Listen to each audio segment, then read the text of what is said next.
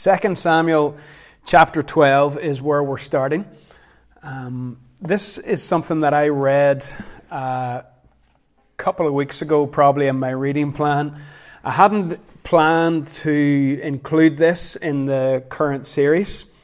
Uh, the books that I'm reading on the, the disciplines of the Holy Spirit don't commonly mention this uh, maybe a little bit, but not given a sort of section on its own.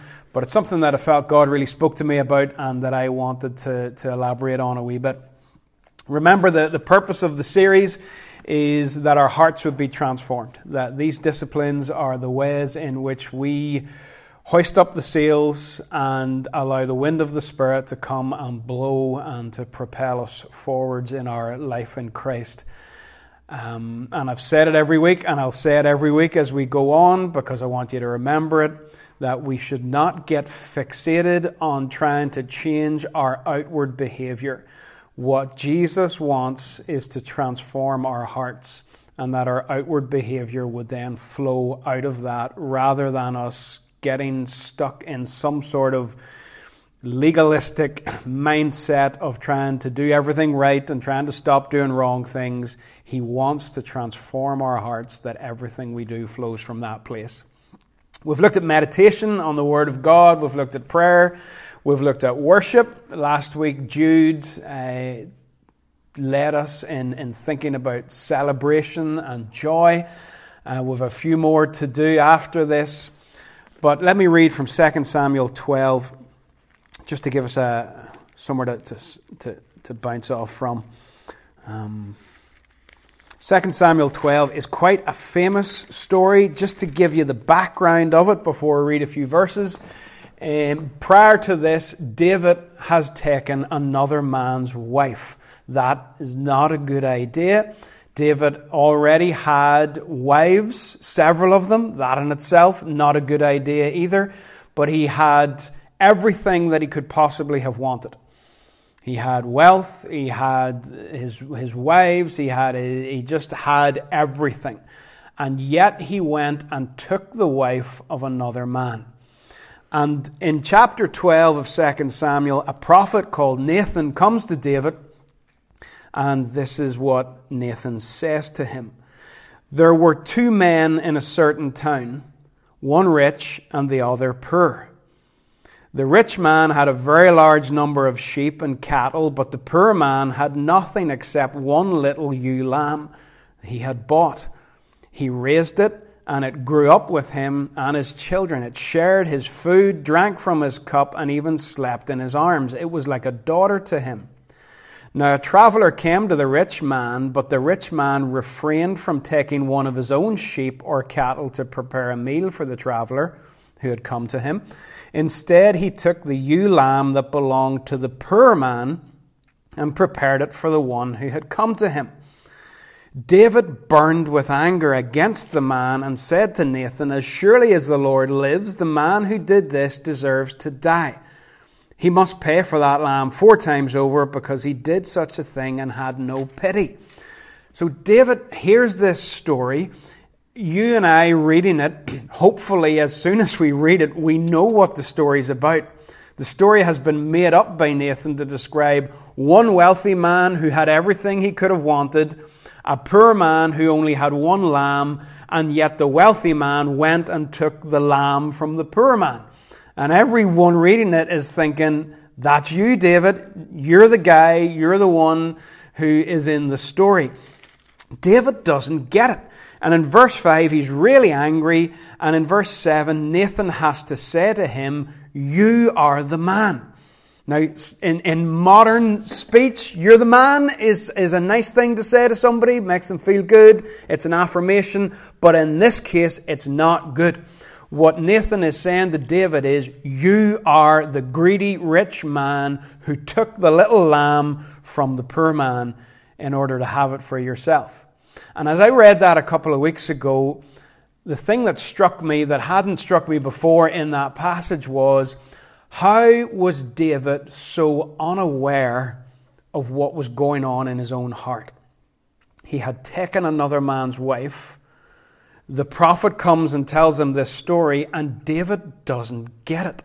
He has to be explicitly told that it's his heart that's being exposed. And the question is how can a man fail to know his own heart? And if that's not sort of enough, two chapters later in 2 Samuel 14, David falls for it again. One of his sons has killed his half brother. And the son Absalom that killed his half brother has fled to hide. And this woman then comes to David in chapter 14 and she makes up a story about having two sons, one of whom kills the other one and then goes into hiding and is not free to return. And David again is angered by what he hears and again has to be told, David, this is about you. Why are you not bringing back your exiled son?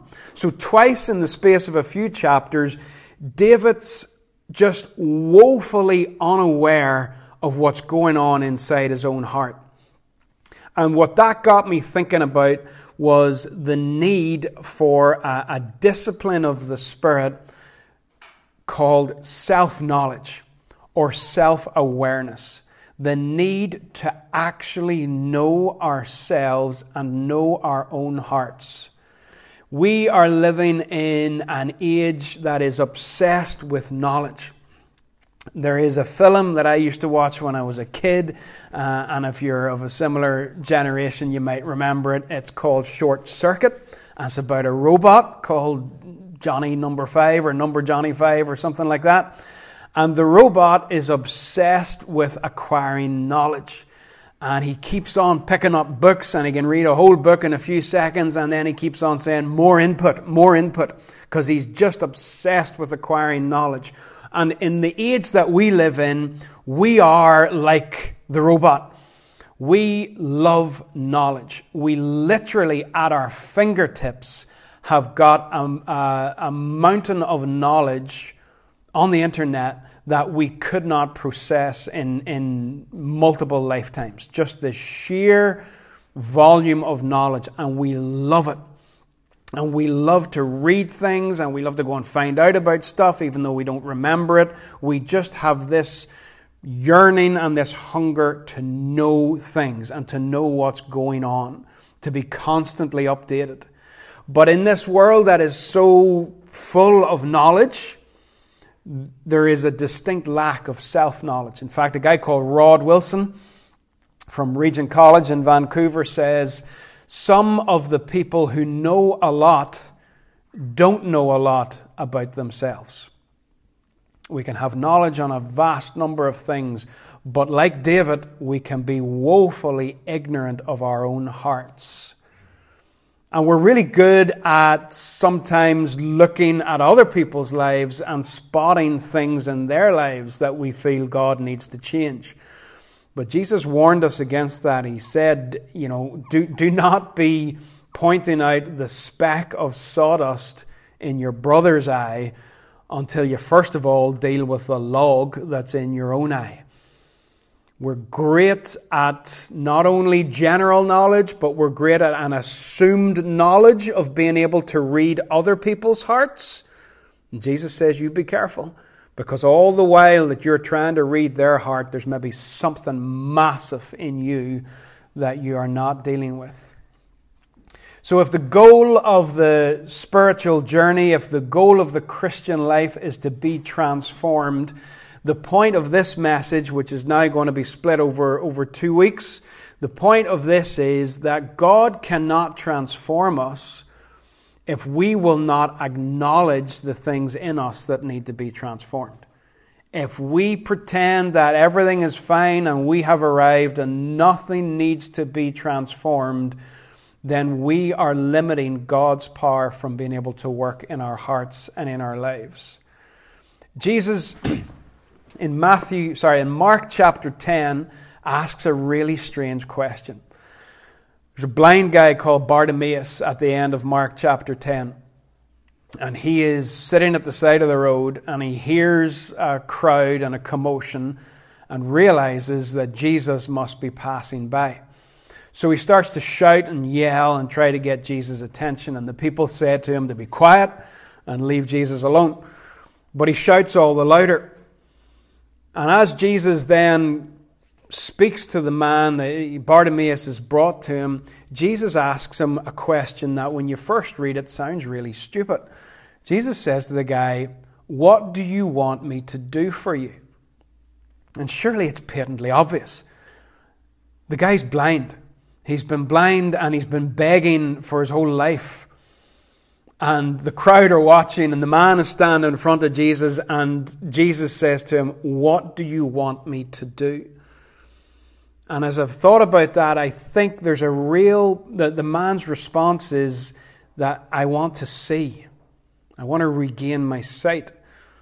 And I think there's a real power in acknowledging before God and before others, which will probably feed into a future message on, on confession and repentance. There's a real power in declaring what it is that we need Jesus to do for us. The guy could not deny the fact that he was blind. It would have been stupid for him to pretend that there was nothing wrong. But Jesus draws it out of him causes him to acknowledge it. What do you want me to do for you?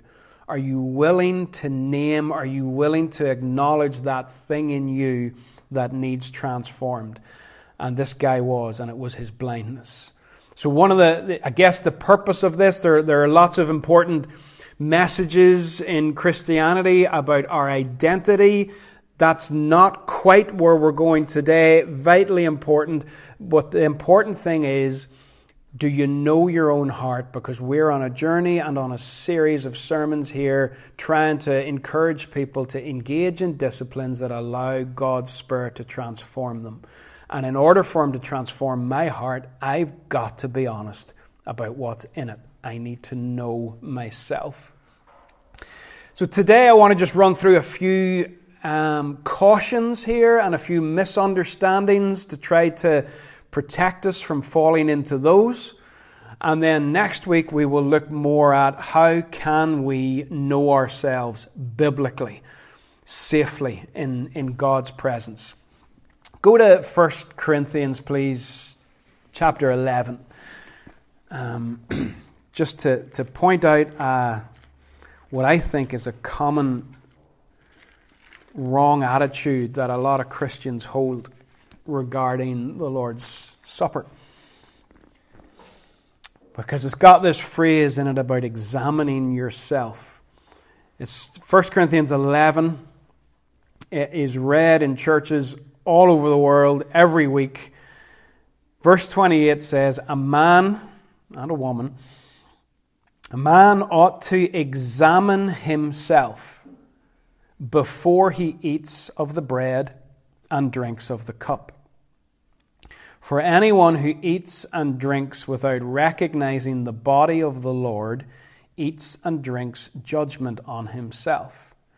So, as we come to the Lord's table, there is this command, this invitation and command examine yourself. And what a lot of people, I think, misinterpret that to mean is they reflect back on the previous week. That's good to do, or on the previous day. They examine their own hearts and things that have happened, and then they make the decision I'm not going to take communion this week because such and such a thing happened on Thursday. That is not, I believe, what Paul means. And if that's something that you have done in the past or you're in the habit of doing, I would encourage you to take a bit of time later and reflect what does that say about the grace of God? If you come to the Lord's table, have a think for a few moments and then say no. What does that say about the cross of Christ? What does that say about your theology of whether you come before God due to grace on His part or due to good works on your part? So I don't believe that Paul is writing here saying, examine yourself and then refuse to take part in the Lord's Supper. What he's saying is, examine yourself before you take part. And the examination in verse 29, he says that anyone who eats and drinks without recognizing the body of the Lord eats and drinks damnation upon himself or judgment upon himself, he's not talking about the bread. He's talking about the body of Christ, the church. And whenever we're invited in that context at the table to examine ourselves, I believe it is primarily not about things that we've necessarily done in the past week but it's about the attitudes that we have towards our brothers and sisters who are at the table with us. Examine our hearts in terms of how we love them and relate to them rather than nitpicking over little mistakes that we have made. So we need to be careful that we don't engage in self examination that leads to condemnation. Anyone who comes to the Lord's table and examines themselves and then decides, I'm not fit to receive what Jesus did for me, you are starting to wade into the territory of self condemnation. God does not condemn people who are in Christ. So we need to be careful here that our self knowledge, our self awareness, is not self examination that leads to us feeling rotten about who we are and very negative about ourselves. It's examination of ourselves before we once again receive the grace of what Jesus has done for us. There is a danger of, of carrying this self examination out alone. Now, when I say alone, I mean out of fellowship with God and sometimes as well out of fellowship with others we, we can very easily, if, if God is not in this, and we'll talk more about that next week, how God is part of this. If we try to examine our own hearts without Him, without His presence, without His Word, without allowing His Spirit to speak to us, then there are two extremes that we will probably default to. One extreme is that we will justify what we find. I'm great at this. We will find things in our hearts that we know are not good, but we will justify them. The defense mechanisms will start to kick in, and it will be like, yes, I see that in my heart, but that's there because of this, this, and this. And we justify it and don't deal with it. And the other extreme that we can go to is that we basically beat ourselves up mercilessly about what we find. Because we're doing this without the presence of God. We're trying to know our hearts without Him and His Word and His Spirit. And rather than again receiving grace and the power to change, we end up just beating ourselves blind. These two ends of the spectrum, overlooking and justifying things, or mercilessly beating ourselves up about things. Another thing just to, to understand about this is self knowledge is not just about the stuff that is wrong. It is really important because you could get really negative here and think, oh, this discipline of self knowledge is about just sitting and, and picking out all the, the horrible things that are inside us. It's not exclusively a negative thing, it's not exclusively looking for the wrong things that need changed. Go to 1 Samuel, please, chapter 16. Famous verse, but do you no harm to, to see it again. 1 Samuel 16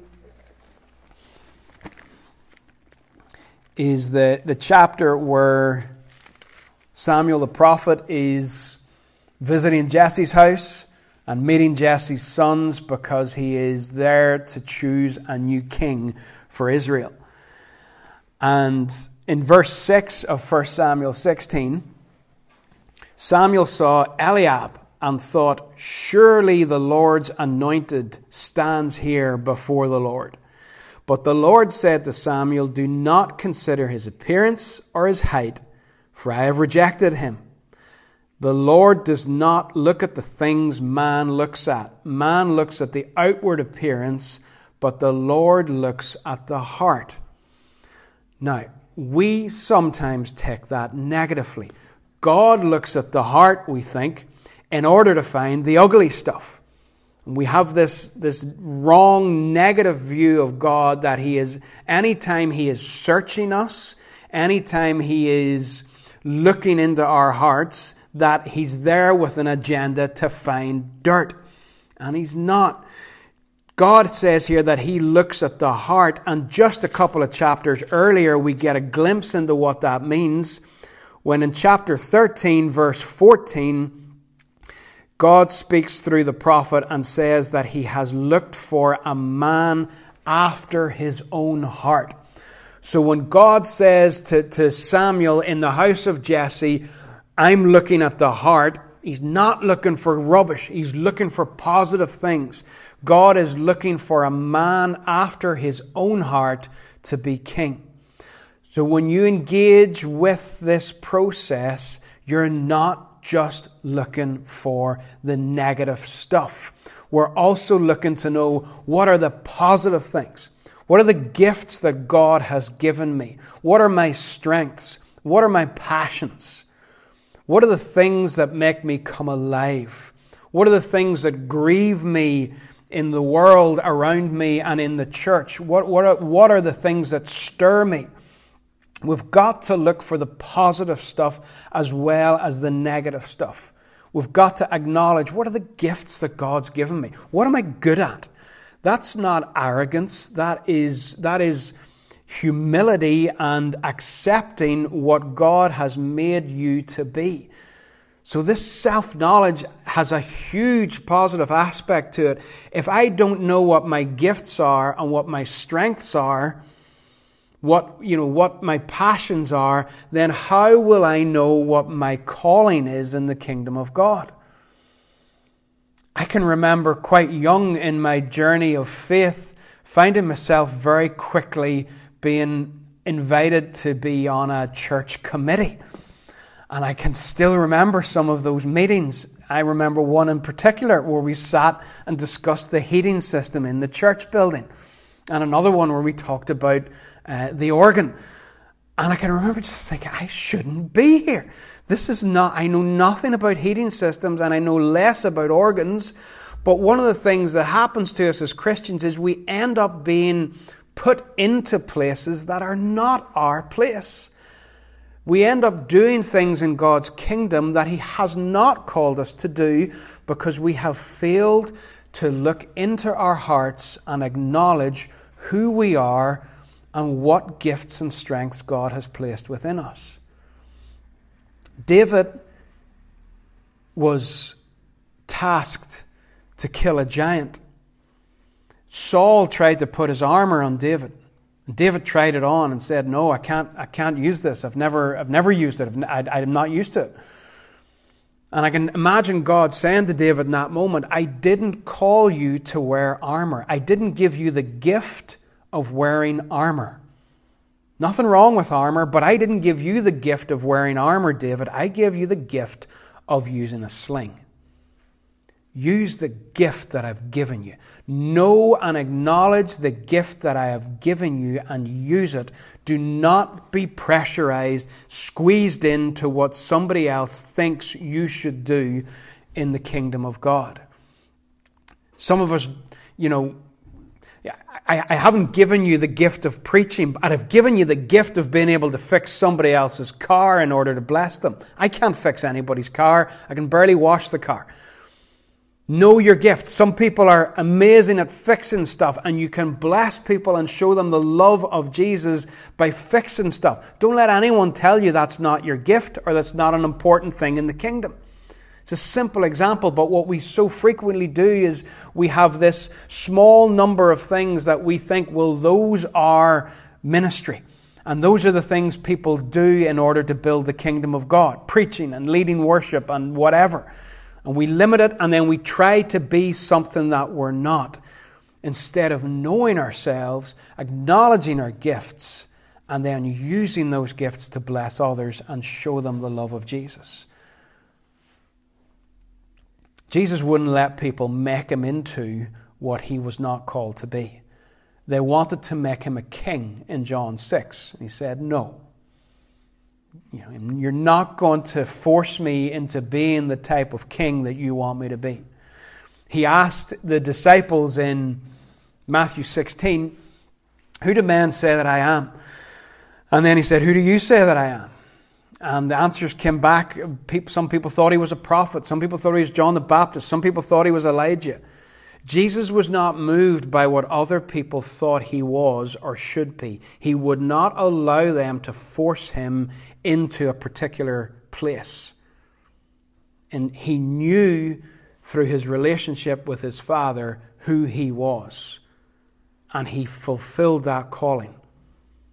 And we need to be so careful because there's so many in the church who would just like to put us in a box. You do that, and you can do that, and you can do that, and you're good at that. And all the while, so few who will invite us or will journey with us in the process of knowing ourselves and using our unique gifts to glorify God. God's goal in all of this is transformation, as I mentioned earlier, not condemnation. Romans 8, at the start of the chapter, we read that there's no condemnation for those who are in Christ Jesus. And then towards the end of the chapter, we read that God has called us and predestined us to become like Jesus. In all of this process, God is not trying to condemn, He's not looking for dirt. He wants to transform us into the image of His Son. Another thing that is important in this, but can be uh, misunderstood or can lead to a wrong mindset, is, is this idea of accepting ourselves. Back to Mark 10 and the question Jesus asked the blind guy What do you want me to do? Are you willing to speak out about who you are and what needs to change. Sigmund Freud said that the things about ourselves that we refuse to acknowledge are given increased power by our failure to accept them. I want you to think about that for a minute. The things about ourselves that we refuse to acknowledge are given increased power by our failure to accept them. So if there's something in my heart that God wants to transform, and I deny that it's there, the very act of denying it and refusing to acknowledge it and accept it gives that thing more power and more influence in my life. It is so important that we know ourselves that we accept the realities and the truths about us so that God can transform us. But sometimes accepting ourselves can lead us into a rut of saying, well, that's just who I am. Again, even that has a positive and negative connotation. Who you are is a positive thing, who God has called you to be. Be the best you that you can be in the strength that Christ gives. But there's a negative side where we say, that's just who I am. I'll just accept who I am. I can't change. That is a really dangerous mindset to hold. And one of the things that you need to have, I need to have, and that we need to give to one another is the hope that we can change. Paul wrote in Romans 12, we've quoted it several times in this series so far, about being transformed by the renewing of your mind. Paul wrote that 2,000 years ago, roughly. A long, long time before scientists discovered what's called neuroplasticity. Which basically means that your brain is flexible, that it can change, that it can adapt, that new pathways and new behaviors can be developed over time, and old pathways and old behaviors can be changed, can be left behind. You can change, and I can change. Accepting and acknowledging the truth about ourselves does not mean we stay put. It means that we now bring these things before God for Him to transform them. We need to know that we can change and we need to stop using the excuse, that's just who I am. I'm just a negative person. I'm just a pessimistic person. I'm just whatever. I'm no, we can change. This whole series is about our power to change. And this need for self knowledge is not an end in itself, it is a means, again, of putting up the seal. If I can acknowledge to myself and to, to God what's actually in my heart, then the wind can blow and I can be changed. Speaking personally, I have wrestled with, with things lots of times. And over recent years, one of the things that I've started to really see in my own heart is I don't like confronting. And I would have always defended that by my defense mechanism would have kicked in and I would have said, well, I don't like confronting people because I don't want to create disunity and division in the body of Christ. And that's how I defended what God was putting his finger on in my heart about my failure sometimes to actually stand up and confront issues because I didn't want to create tension. And it's good to not want to create tension, and it's good to long for unity, and it's good to hate division. But it's not good to use that as a defense mechanism for failing to stand up and call something what it is and address it and deal with it. But for a long time, I defended that in my own heart. I failed to acknowledge it, and I don't want to quote Sigmund Freud too heavily uh, again, but I do agree with them that my failure to acknowledge it actually gave it more power over me. It had to be brought out into the light and had to be dealt with, and still is. Let me draw to a close for, for this week by just reflecting for a moment on Adam and Eve. Adam and Eve in the garden wanted to be like God. And that in itself was not a problem. God made them in His image. God wanted them to be like God. God wanted them to show forth His life and His character. God wanted them to be fruitful and multiply and reproduce in His image and fill the earth with His image. The desire within them to be like God was not in itself a wrong desire, but a serpent came. And the serpent twisted the desire.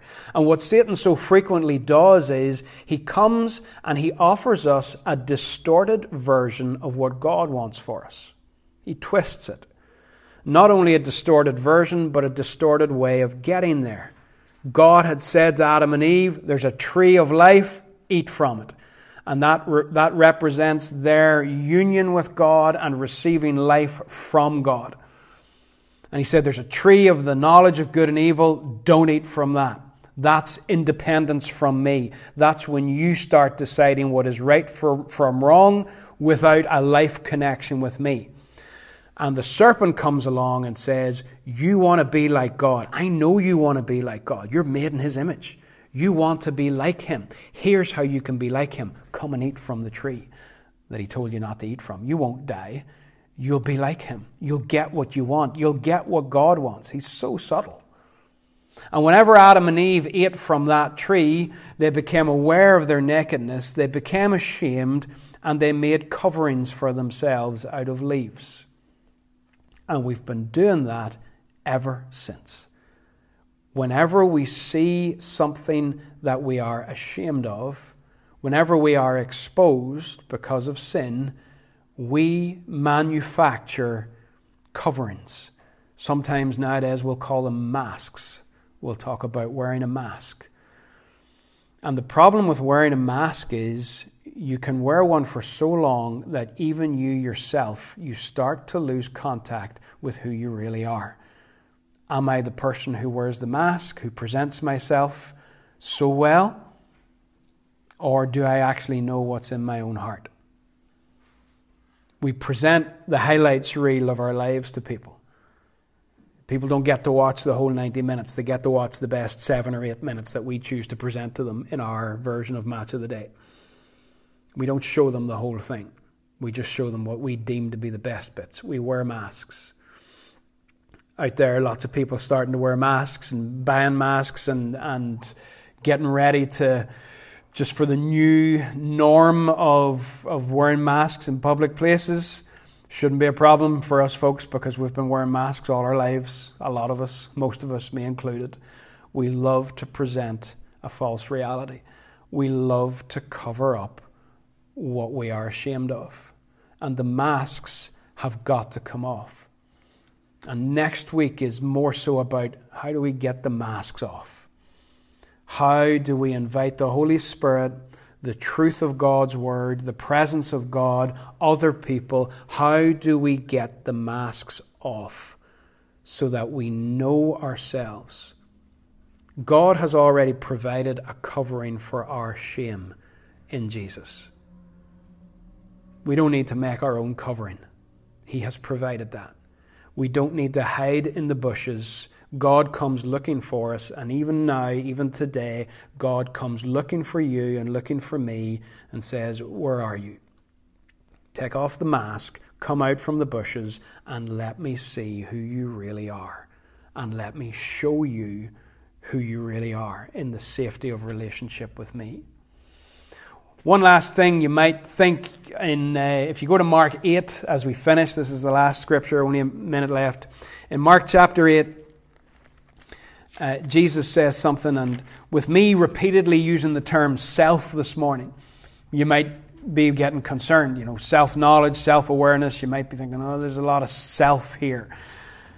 In Mark chapter 8, verse 34, Jesus called the crowd to him along with his disciples and said, if anyone would come after me, he must deny himself and take up his cross and follow me.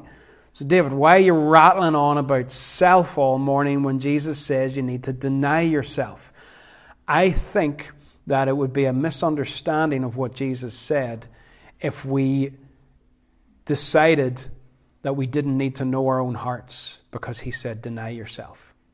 He does not mean that we ignore who we are. He does not mean that we ignore and fail to acknowledge what's going on in our own hearts and our own lives. When he says deny yourself, he means deny selfishness. Stop causing the world to revolve around yourself. Deny your own ambitions, but don't deny who you are. Don't deny who you've been made to be. Don't deny the gifts God has given you. And don't deny the things in your heart that God needs to transform. It would be a huge error of judgment, I think, to take this verse and to say, well, I will ignore myself because Jesus said for me to deny myself. That's not what he meant. He goes on to say, Whoever wants to save his life will lose it but whoever loses his life for me and the gospel will find it. It is in walking with him, as we'll see next week, it is in knowing him that we will actually truly find out who we are and come fully alive. So we're done. That's part one. Sorry that that's a sort of abrupt ending. We will pick it up again next week. I'm going to ask Stefan to come back in and pray and just bless us as we go. Thank you.